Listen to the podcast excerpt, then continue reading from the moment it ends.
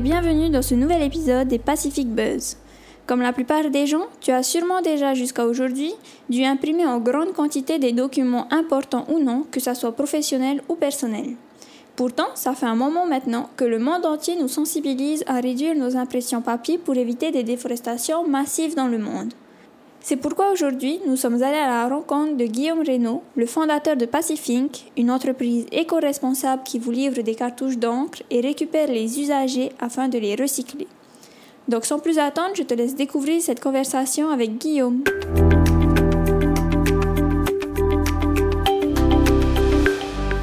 bonjour à tous et bienvenue dans ce nouvel épisode des Pacific Buzz. Aujourd'hui, on accueille un nouvel invité.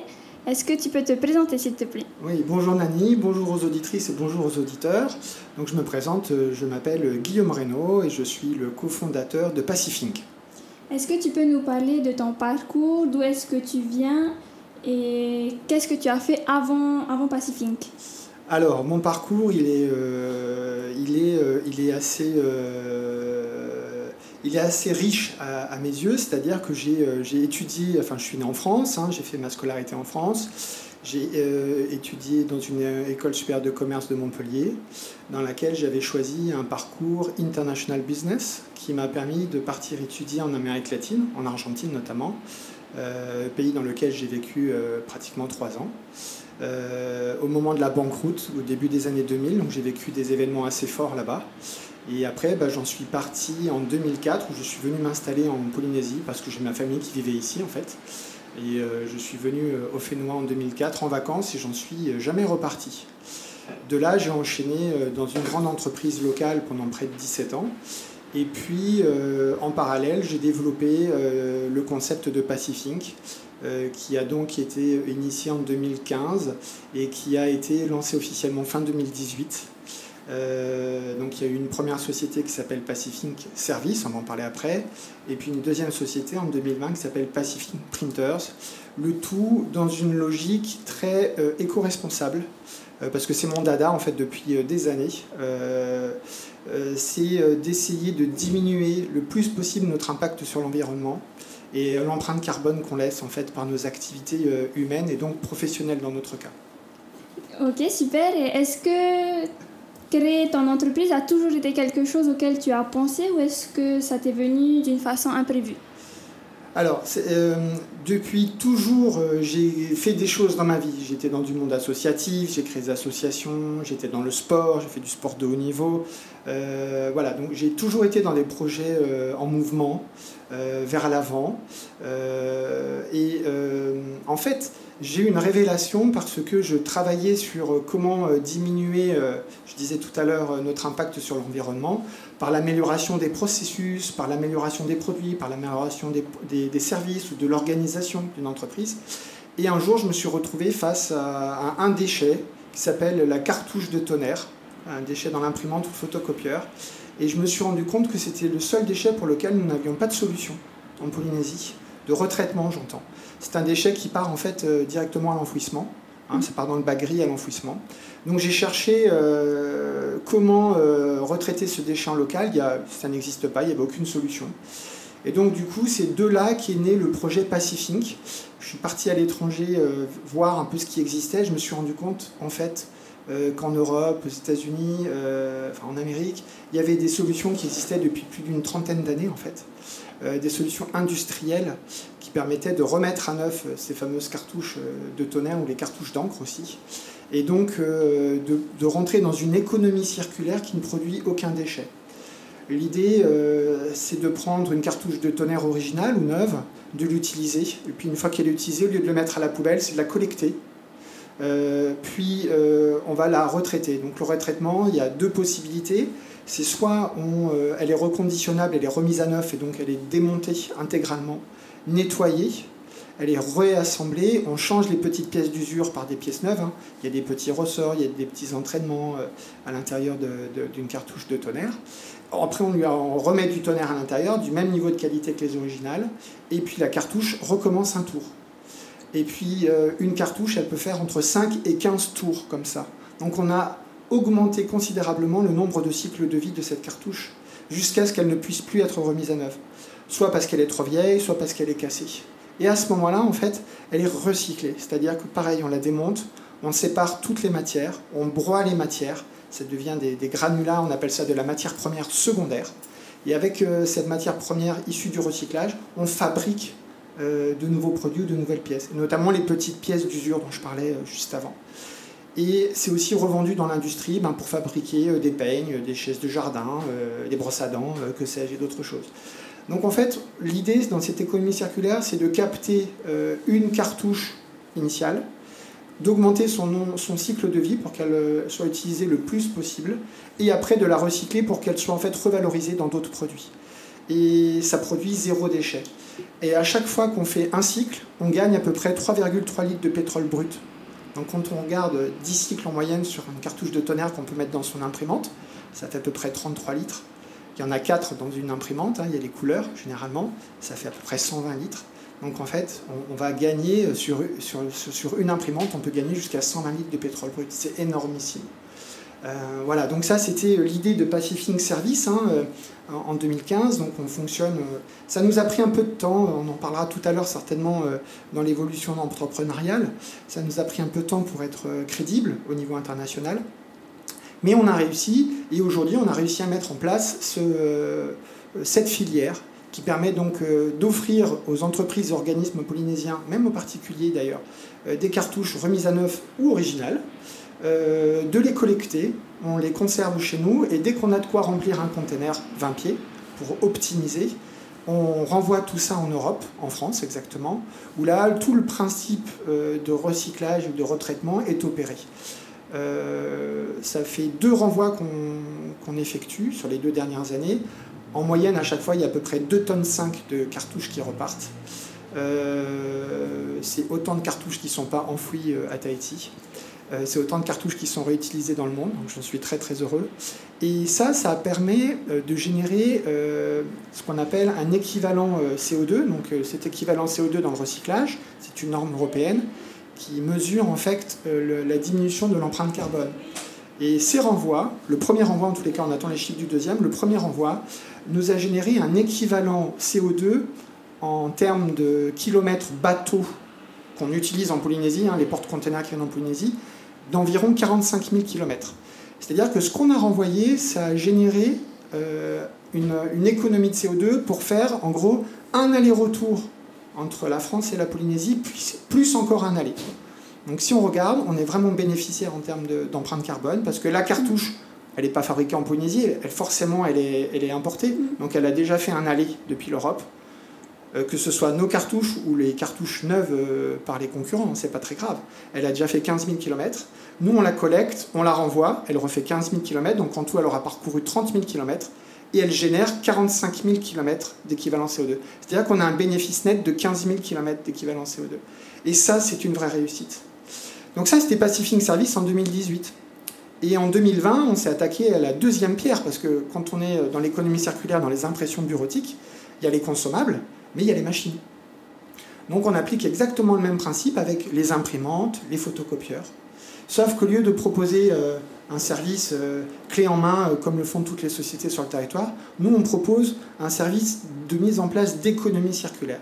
C'est-à-dire qu'on va fournir une machine soit qui est remise à neuf, donc c'est le même principe que la cartouche, on travaille avec un, grand euh, industriel européen qui remet à neuf euh, des, photocopieurs et des imprimantes, qui ont eu une première vie dans, des grandes entreprises européennes. Ce sont des machines qui ont généralement entre 3 et 4 ans. Et on remet à neuf tout le parcours de la feuille à l'intérieur de la machine. Par contre, la carcasse reste la même, le châssis reste le même, l'électronique reste la même, parce qu'elle est en très bon état et la machine elle est faite pour fonctionner très longtemps. Donc on importe ces machines qu'on loue ou qu'on vend ici avec de la maintenance. Et une fois qu'on aura fini d'utiliser ces machines, nous on les recollecte également et on va les renvoyer en Europe pour qu'elles soient recyclées, démantelées, recyclées. Donc on est bien dans un principe de zéro déchet au fénois. Et puis après, il y a des entreprises et des organismes qui n'aiment pas trop parce qu'il y a quand même aujourd'hui encore beaucoup euh, de difficultés euh, euh, à, se projeter dans la RSE, hein, dans la responsabilité sociétale et environnementale. c'est difficile de faire comprendre aux acheteurs ou aux entreprises ou aux organismes que des fois il faut payer un petit peu plus cher mais pour produire moins de déchets. souvent on nous dit vous êtes plus cher. Oui, nous on est plus cher, mais nous les produits on les fait venir et on les renvoie. Donc on a bien des frais d'approche et des frais de retour que les autres n'ont pas. Mais par contre, ces frais de retour, c'est rien en comparaison de l'impact négatif qu'on a d'enterrer ici euh, tous ces déchets-là. Et donc, comme ils ont du mal avec ça, on a trouvé une autre, une autre solution. Ce sont des machines qu'on appelle à durabilité longue. Donc ce sont des machines qui sont prévues pour durer environ un peu plus de 10 ans, avec des pièces tout au long. Et donc ces machines, on, les installe, ce sont des machines neuves, euh, on les reçoit ici, on les installe et on va les entretenir pendant 10 à 15 ans, véritablement. Euh, et une fois qu'elles auront fini d'être utilisées, on va les renvoyer pour recyclage également. Donc en fait, on a une palette très, très vaste avec euh, les plus éco-responsables qui vont choisir des machines reconditionnées ou remises à neuf, et puis les un peu moins éco-responsables, mais qui sont quand même dans une démarche éco-responsable, avec des machines neuves mais non pas à obsolescence programmée, mais à durabilité longue. Voilà. Euh, ça, c'est la deuxième étape euh, de Pacific. Et la troisième étape qu'on a entrepris en 2022, donc tu vois, tous les deux ans, on a un nouveau projet qui naît. Euh, c'était, jusqu'à maintenant, on disait, il faut imprimer le plus écologiquement possible. Mm. Donc pour ça, on vous met des consommables écologiques, des machines écologiques. Et tout ça fait qu'à un moment donné, on a une économie circulaire. Et puis en fait, euh, parce qu'on avait un tel retard en Polynésie dans le système de pensée, mais qui a été rattrapé grâce au Covid. C'est l'un des avantages du Covid. On s'est rendu compte qu'on pouvait digitaliser la société, qu'on pouvait dématérialiser la société. Donc maintenant, on est en train de donner le message, en fait, c'est il faut imprimer le moins possible. Et si l'on peut, on n'imprime plus du tout. Et quand on imprime, quand on est obligé d'imprimer, il faut imprimer le plus écologiquement possible. Donc pour ça, maintenant, euh, Pacific propose donc, des, solutions de GED, ce qu'on appelle des GED de la gestion électronique documentaire, euh, ou des ECM, donc c'est de l'électronique contenu management. C'est tout ce qui fait l'archivage numérique d'une entreprise. Au lieu d'avoir un papier que l'on imprime pour signer, pour travailler dessus, et qu'après on classe dans un classeur et qui part dans les archives, on le fait mais numériquement. Et on le fait numériquement soit sur des serveurs d'entreprise, soit dans le cloud. Euh, et pour ce faire, Pacific euh, propose une solution qui s'appelle DocuWare, euh, qui est l'une des solutions les plus éco-responsables en termes de gestion électronique documentaire, parce qu'elle lutte contre les doublons. Le risque, quand on imprime beaucoup de papier avant et qu'on passe à la digitalisation, à la numérisation, c'est qu'en fait, on enregistre beaucoup de fois le même document dans plein d'endroits différents. Mm. Et en plus de ça, il y a des solutions JET pour donner une sécurité à leurs clients, euh, on va dupliquer, c'est-à-dire que c'est enregistré sur un serveur à un endroit, mais aussi sur un autre serveur à un endroit, et un autre et un autre. Comme ça, s'il y a un serveur qui tombe, on peut récupérer l'information. DocuWare s'est engagé, elle, ne réplique que deux fois, c'est-à-dire qu'en fait c'est enregistré dans deux endroits sur le cloud, dont une en Europe, ça c'est pour les, histoires RGPD, hein, c'est la responsabilité sur la protection des données personnelles, euh, et une fois aussi euh, sur le continent américain, c'est une secours au cas où le, le, serveur européen tomberait. Mais on lutte pour éviter les doublons, parce qu'il ne faudrait pas basculer à on coupe des arbres pour faire du papier, et donc il faut arrêter de couper des arbres pour faire du papier, à on augmente les serveurs qui chauffent et qui demandent beaucoup d'eau pour refroidir, parce qu'on a trop de documents stockés, parce qu'on a des doublons. Donc c'est pour ça qu'on a choisi DocuWare. Donc aujourd'hui, au bout, euh, on a commencé, donc je disais fin 2018, on est en 2023, donc on est dans la sixième année. En six ans, on a réussi à mettre en place un système vraiment euh, qui fonctionne et vraiment euh, très intéressant sur une économie circulaire, sur euh, les impressions bureautiques et sur la digitalisation des documents au sein des entreprises et des organisations. Ben, c'est super et tout ça, c'est en partant juste de ton engagement écologique, on peut dire? C'est ça, tout à fait. C'est en partant, moi je suis aussi, je fais beaucoup de plongée sous-marine, je suis moniteur de plongée, je suis quelqu'un d'hyper actif. Et j'ai vu trop de déchets plastiques sous mm. l'eau, à chaque fois qu'il pleut. Ou alors quand on va euh, sur nos magnifiques atolls et qu'on voit euh, ce qui est ramené par le vent, par les vagues sur les plages, il y a, des, plastiques de partout. Donc c'est vrai que j'ai une fibre pour, pour, lutter, euh, pour lutter contre cette pollution. Donc c'est vrai que c'est un engagement personnel qui m'a amené à développer ces concepts professionnels. Ok, bah du coup là, si j'ai bien compris, ce que vous vous proposez en tant que service, c'est de vendre dans un premier temps des cartouches écologiques qu'on peut vous ramener et qui seront recyclés, c'est ça? C'est exactement ça. Et du coup, Pacific, Pacific pardon, Euh, est-ce que tu es tout seul dans l'entreprise ou... Non, nous sommes sept. Il y a sept, euh, sept personnes qui travaillent euh, dans l'entreprise parce que nous avons ben, des techniciens, nous avons, nous avons parce que Itura, je le surnomme le couteau suisse, ça va le faire rire s'il l'entend. C'est parce qu'il s'occupe à la fois des livraisons des clients, mais il y a une partie aussi de gestion de nos sites internet. Euh, euh, parce qu'on peut commander en ligne aussi hein, sur pacific-store.com. On peut commander en ligne et euh, quand on commande en ligne, si on nous ramène la cartouche vide, on a une réduction pour la fois d'après. Donc l'idée c'est vraiment de collecter toutes les cartouches vides pour pas qu'elles partent à la poubelle. Et puis après bon, on a de l'administratif, on a un commercial, voilà, ça, tourne. On est une petite PME. de, de, de 7, 7, personnes avec une volonté de recruter en local parmi les, employés, moi je dis mes employés, euh, il y a des CVD, notamment un, CVD, tu aurais l'exemple, qui est rentré en CVD chez nous, qu'on a formé, qu'on a transformé en CDI. Euh, voilà, on recrute, on crée de l'emploi local pour les jeunes aussi. Euh, on a une autre CVD et euh, on devrait la recruter au mois d'août si tout se passe bien. elle est en, en plein boom, elle est en train de monter en compétences et ça c'est super. bravo Jessie. Et puis on a aussi Lani une troisième aussi qui est arrivée il y a peu de temps sur la partie communication qu'on est en train de former aussi. Alors elle, ce sera plus sur la fin d'année. Mais voilà, on essaye de recruter des jeunes, de, leur, de les intéresser, les impliquer dans cette démarche et, après euh, de leur transmettre des compétences professionnelles qu'ils pourront utiliser ailleurs. Ben, c'est super. Écoute, je te propose qu'on fasse une petite pause et qu'on reprenne juste après. À tout à l'heure alors. Merci.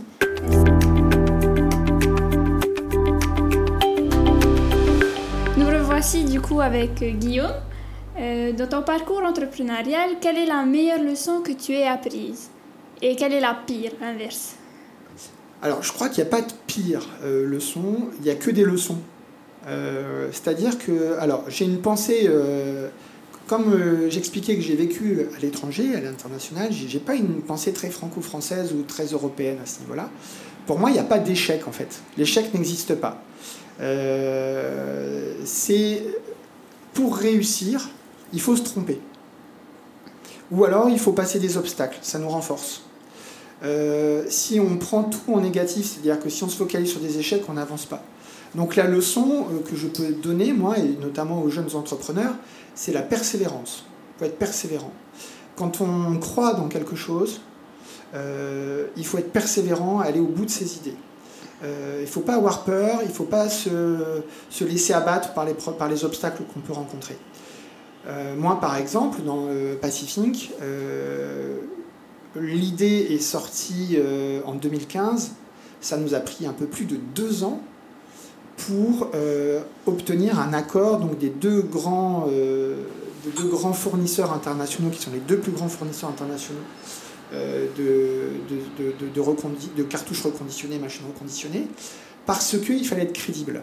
C'est-à-dire quand on arrive de Tahiti, en plein milieu de l'océan Pacifique, petit territoire aussi grand que l'Europe, avec 270 000 habitants, et qu'on arrive pour voir une société multinationale implantée sur les cinq continents, en lui expliquant qu'on euh, aimerait avoir un accord pour qu'on fasse revenir de la Polynésie, donc il y a 15 000 km, des cartouches vides pour qu'elles rentrent dans la filière éco-responsable. Et bien ça prend du temps. Et euh, j'ai dû utiliser des temps de vacances, par exemple, que j'avais en Europe pour aller rencontrer euh, les, dirigeants de ces sociétés plusieurs reprises pour un moment donné, pour qu'on soit pris au sérieux. Et, et une fois qu'on a été pris en sérieux, par contre, derrière, ça s'est accéléré très vite. Si j'avais abandonné au tout début, la première fois on ne nous a pas répondu, ou parce qu'on nous a renvoyé auprès de l'Australie en disant non, c'est le bureau australien, et nous, on leur disait, mais non, ça ne peut pas être l'Australie, parce que nous, euh, les cartouches, les machines, ça vient de France, ça vient d'Europe, donc on ne peut pas fonctionner avec l'Australie. Euh, il faut qu'on fonctionne avec la France, parce qu'il y a des zonages dans les cartouches, et puis il y a des centres de recyclage qui sont en Europe, il y a des normes européennes. Comme on offre un bilan matière à nos clients, qui ce sont des bilans matière très officiels, normes européennes, les fameux équivalents CO2, euh, je parlais tout à l'heure, 100 kg, 100 km, ça, c'est utilisé par les entreprises ou les organismes dans leur bilan financier ou dans leur bilan RSE. Et c'est très très euh, important de l'avoir. L'Australie ne peut pas le faire, ça. Donc on est obligé de passer par l'Europe. Donc si j'avais abandonné, ça serait jamais né. Donc persévérance, voilà, c'est la, meilleure leçon, c'est persévérance. Ne jamais abdiquer. Voilà, je crois que c'est le, dans l'entrepreneuriat, c'est ça, peu importe la situation. Et ça se retrouve dans tous les domaines On a des soucis avec des clients, on a des soucis avec les fournisseurs, on a des soucis avec la trésorerie, on a des soucis avec le financement. On a, on a toujours des soucis en tant qu'entrepreneur. Mais si au moindre souci on abandonne, on n'avance jamais en fait. Et puis après, il faut une bonne équipe aussi. C'est-à-dire qu'il faut partager, il faut euh, arriver à s'associer avec, euh, avec euh, des personnes qui ont la même mentalité, c'est-à-dire l'envie de faire quelque chose, et puis idéalement avec des compétences complémentaires. Et ça permet aussi de se reposer sur les autres. Et quand on a un coup de fatigue, bah, du coup, les autres prennent un peu la suite et cet ensemble avance. Voilà. Donc, pour en revenir à ta question, Nani, c'est de dire il n'y a pas de pire leçon, il n'y a que des leçons. Et on se relève à chaque fois et on se relève plus fort. Et c'est comme ça qu'on avance et c'est comme ça qu'on réussit. Donc, on reste optimiste. Tout à fait. Et... Attention, optimiste, ça ne veut pas dire euh, euh, être imprudent ou ne pas prendre en considération les risques. Ça veut simplement dire tirer euh, les leçons positives de chaque événement qui se passe ou de chaque situation. C'est-à-dire tirer le positif. C'est-à-dire arriver à analyser pourquoi on n'a pas réussi et, comment on fait pour réussir la fois d'après. Voilà, c'est ça hein, l'optimisme pour oui. moi. Voilà. Et quels sont les sacrifices que tu as dû faire pour arriver là où tu es aujourd'hui? Euh, C'est difficile comme question parce que euh, on sacrifie rien en fait. On, s'implique, on se donne dans, le, dans ce projet. Euh, moi, là-bas, c'était un projet dans lequel je ne devais pas rentrer. Euh, je, devais être juste euh, stratège, c'est-à-dire actionnaire. Et puis après, on devait, voilà, par la force des choses de la vie, a fait qu'à un moment donné, ben, j'ai eu du temps pour m'en occuper un peu plus que, que prévu. mais c'est aujourd'hui, je suis impliqué d'un point de vue très très actionnaire. Je n'ai pas de, fonction opérationnelle dans Pacific. Je défends Pacific euh, d'un point de vue lobbying euh, auprès euh, du monde économico, politico, sociétaux, local, oui, hein, tout, ce qui tout ce qui concerne la société en local. Donc je vais défendre le concept, je vais le vendre. Mais après, c'est une équipe opérationnelle. Il n'y a pas de sacrifice. Alors le seul sacrifice que je peux te dire, c'est du temps. Mais est-ce que c'est vraiment un sacrifice, le temps passé à faire naître quelque chose, à concevoir quelque chose, à construire quelque chose? Euh, Ça demande beaucoup d'énergie, mais ça en apporte énormément aussi. Et aujourd'hui, avec le recul, quand je vois qu'on a réussi à passer la crise du Covid, alors qu'on était au plus mal, vous vous rendez compte, le Covid, une société comme nous qui font des, des consommables d'imprimantes, du jour au lendemain, tout s'arrête on est en plein essor. Hein. On a lancé euh, la société fin 2018, donc en 2019, on commence à être euh, opérationnel. En 2020, on lance Pacific Printers, donc la deuxième société, en janvier. Et en mars, on prend le Covid. Donc, euh, et là, il ne se passe plus rien. Des employés qu'il faut maintenir.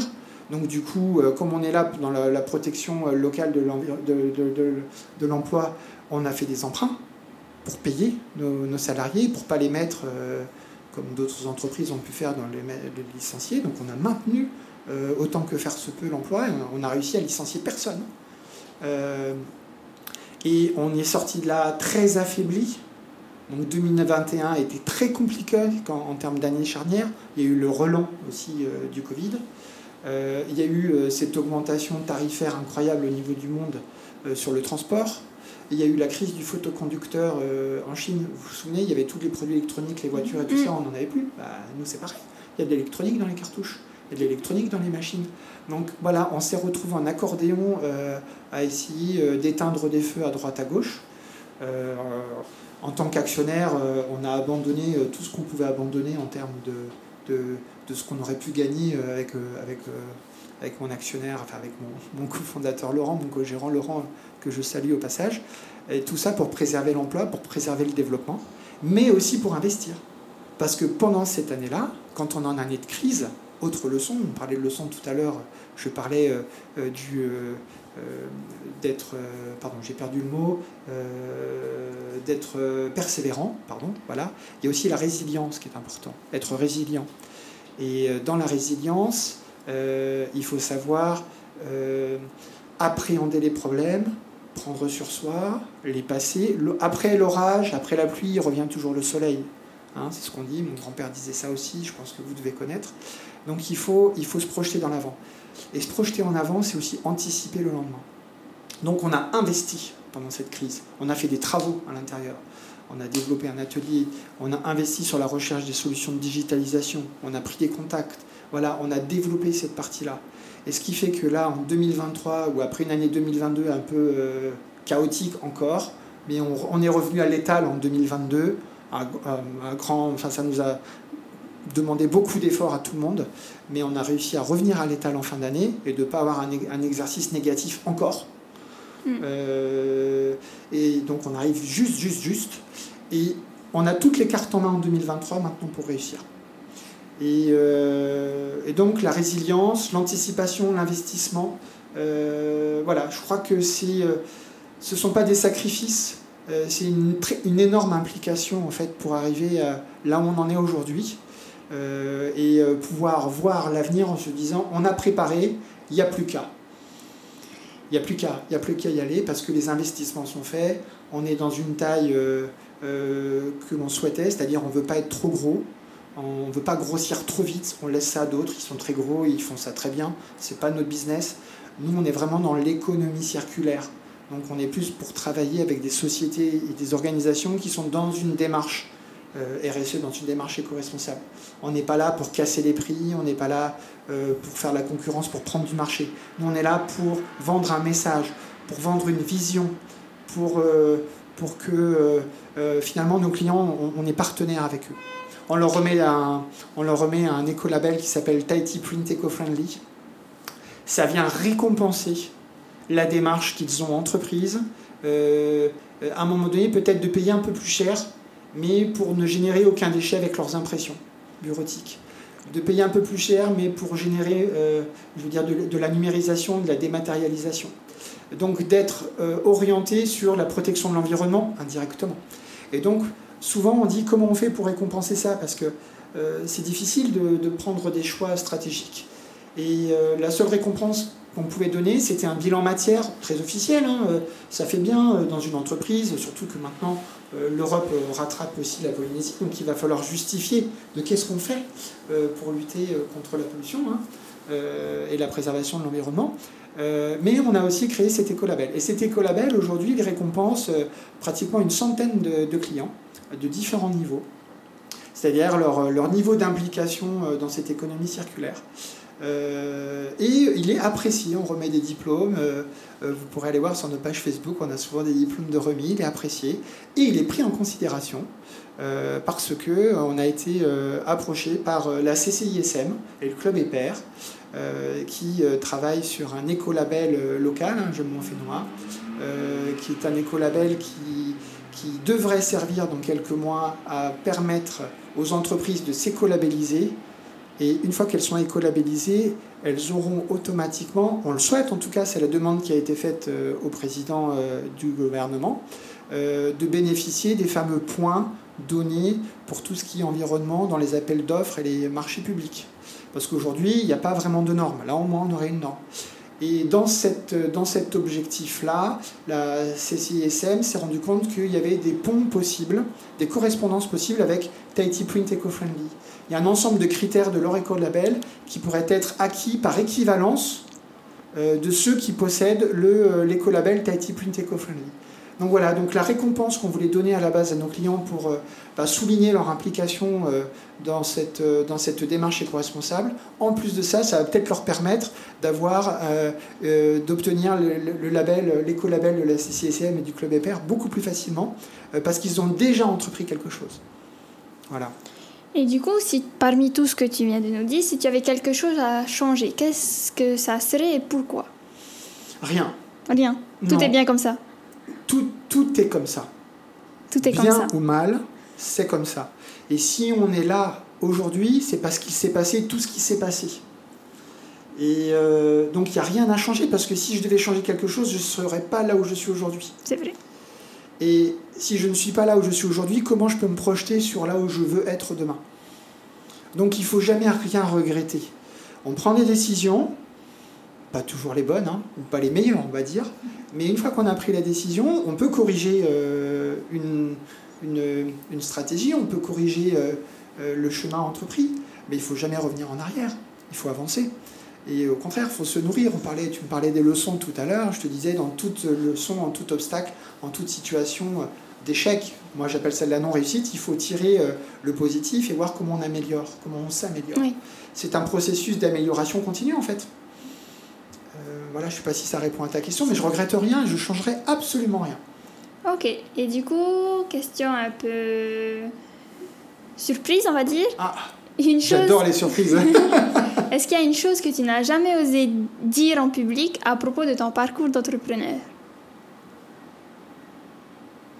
Je réfléchis, non pas parce que je ne souhaite pas répondre, mais euh, je suis quelqu'un d'assez euh, transparent en fait. Donc en fait, euh, j'ai jamais rien caché. j'ai jamais rien caché en tant qu'entrepreneur. Qu'est-ce que je n'aurais jamais rien dit en tant qu'entrepreneur?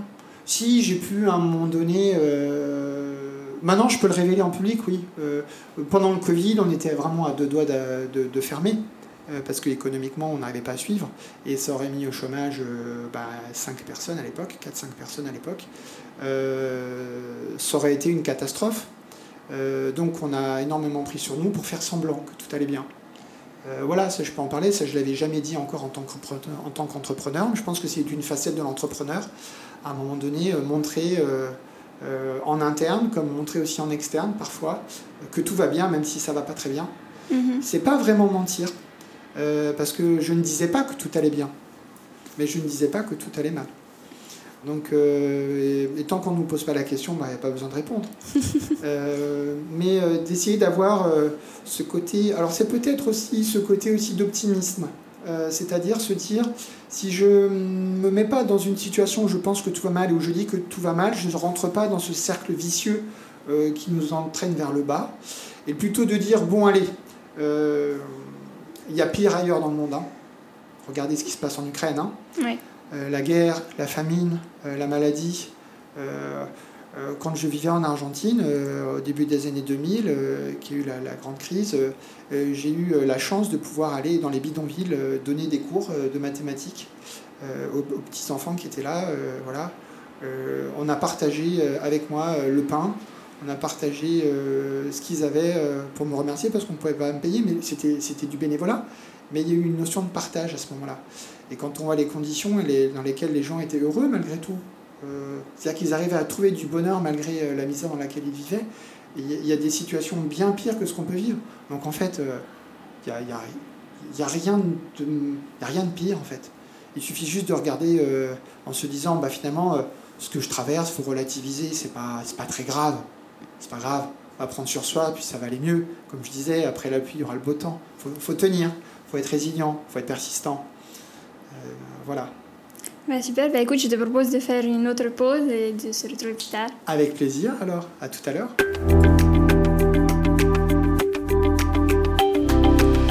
Et nous revoilà du coup après la pause avec Guillaume. Guillaume, euh, j'aurai trois questions rapides à te poser. Et toi, tu devras me répondre si tu es optimiste ou pessimiste. Juste, je dis juste optimiste ou pessimiste à chaque fois. D'accord, sans développer. C'est ça, on va développer juste après. Ok. Du coup, comment est-ce que tu vois ton avenir personnel? Optimiste. Comment vois-tu l'avenir de ton entreprise? Optimiste. Et comment vois-tu l'avenir du Fénois Ah Non, je suis optimiste. Malgré tout. Malgré tout? Ouais. Est-ce que tu peux nous dire pourquoi?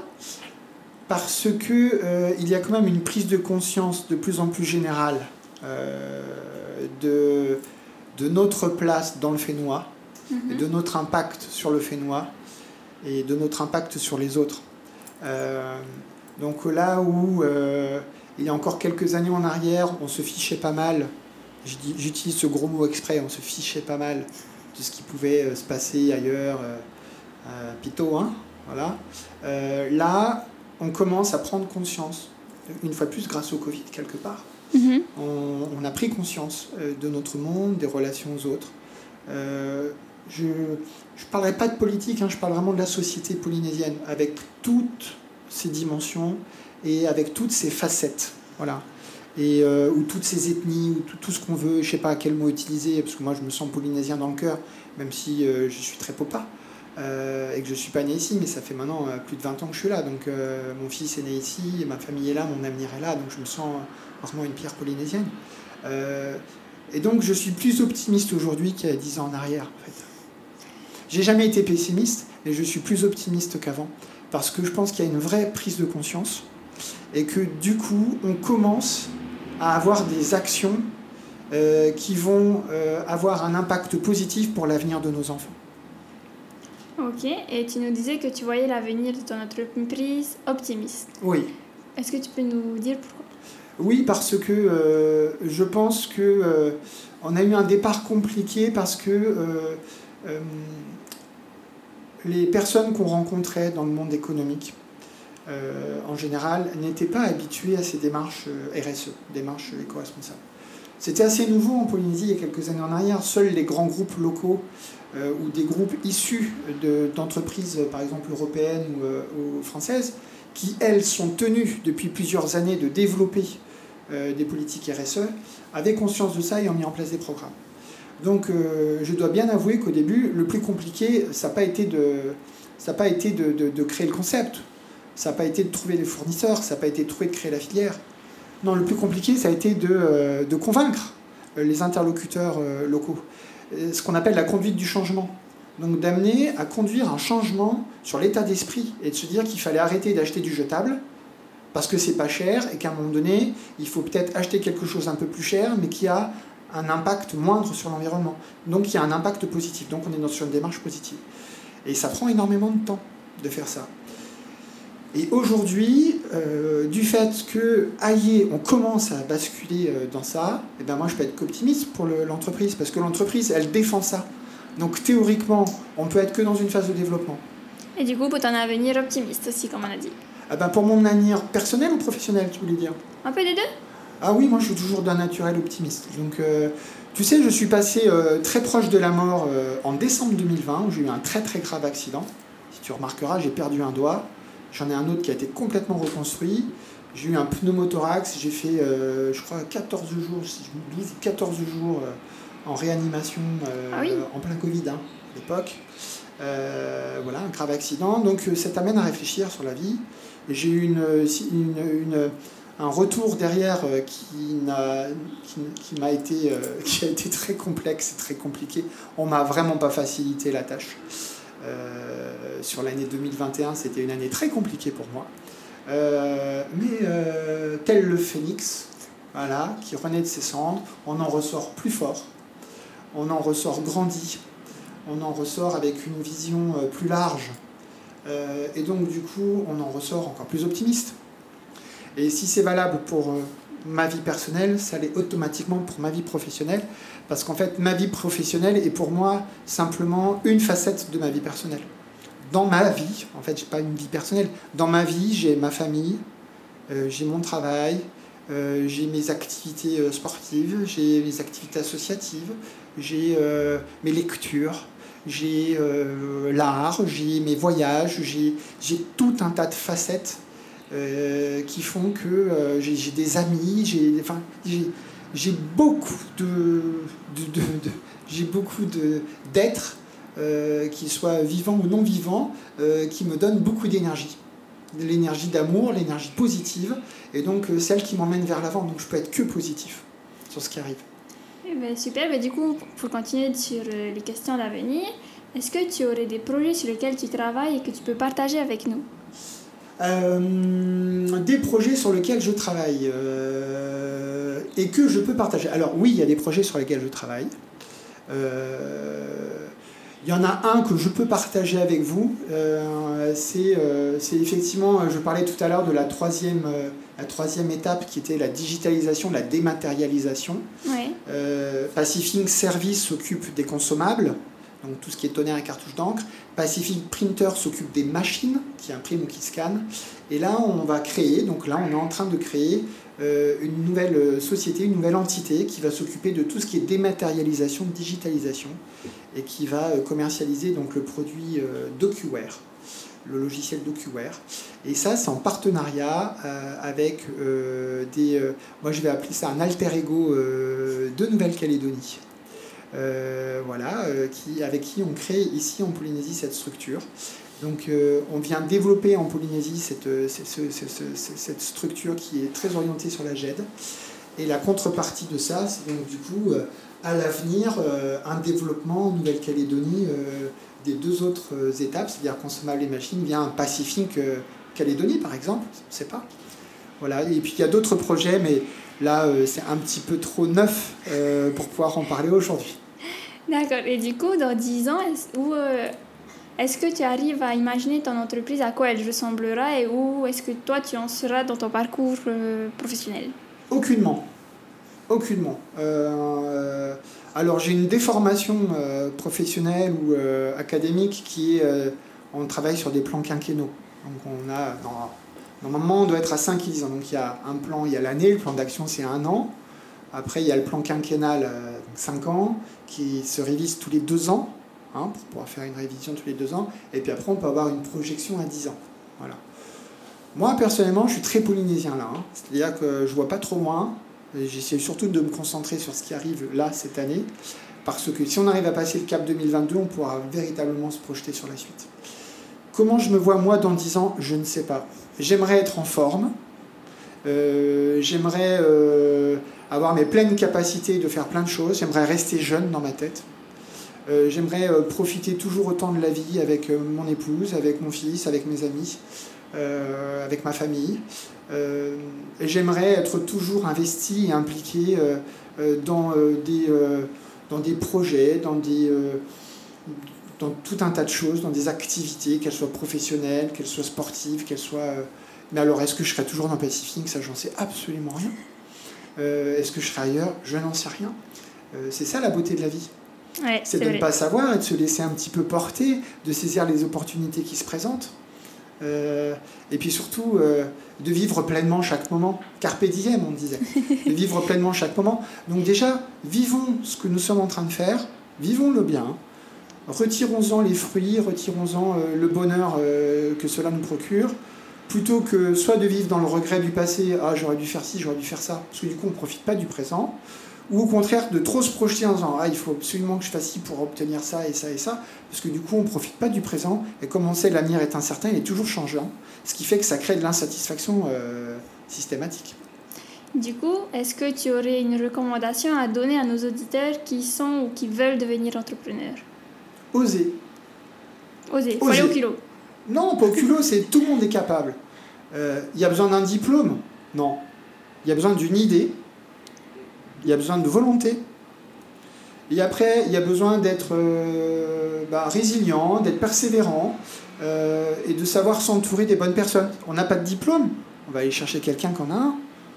On ne sait pas comment monter un business plan, on va essayer de trouver dans euh, dans ses partenaires ou dans ses amis ou dans les structures ici. Il y a des, il y a des structures qui favorisent la création des petites entreprises, des start-up qui mettent à disposition ce type de compétences. Donc il euh, n'y a rien aujourd'hui qui empêche n'importe qui euh, d'entreprendre quelque chose. Il faut juste une idée et de la volonté et oser. Parce qu'on se dit, souvent on se freine, on se met des freins tout seul. Hein.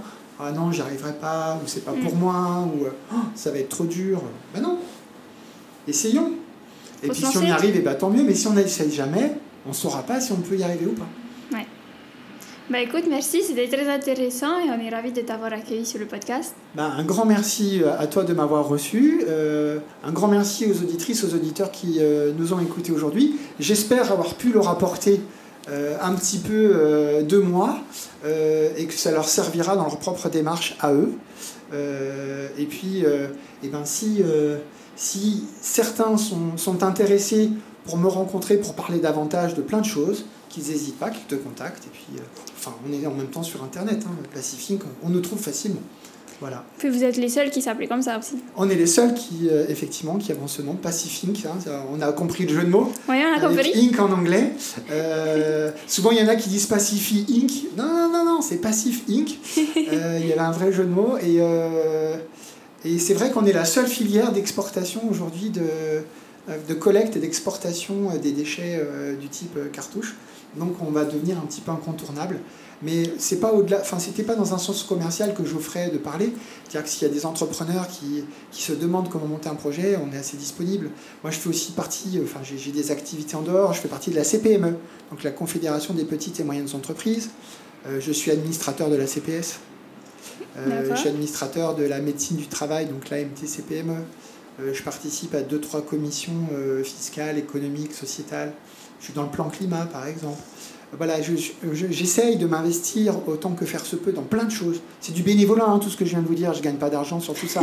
je donne de mon temps euh, parce que j'essaye de, de, rendre à la société ce qu'elle m'apporte, de rendre à l'univers ce qu'il m'apporte. Donc, euh, si on peut partager autant que faire, eh ben, on, va, on va le faire. Euh, parce que c'est très important de pouvoir donner la force aux autres de faire. Voilà. Bah écoute, on n'hésitera pas à orienter les gens vers toi si besoin. Hein. C'est ça. Merci. Merci à vous et euh, très bonne journée. Bonne journée.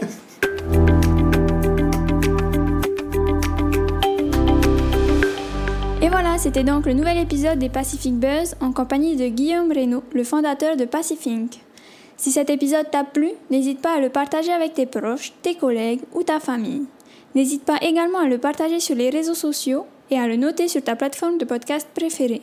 Ce sont tes retours et tes partages qui nous aident à continuer. Je te retrouverai donc très bientôt pour un nouvel épisode, un nouvel entrepreneur. D'ici là, prends bien soin de toi et à bientôt. Nana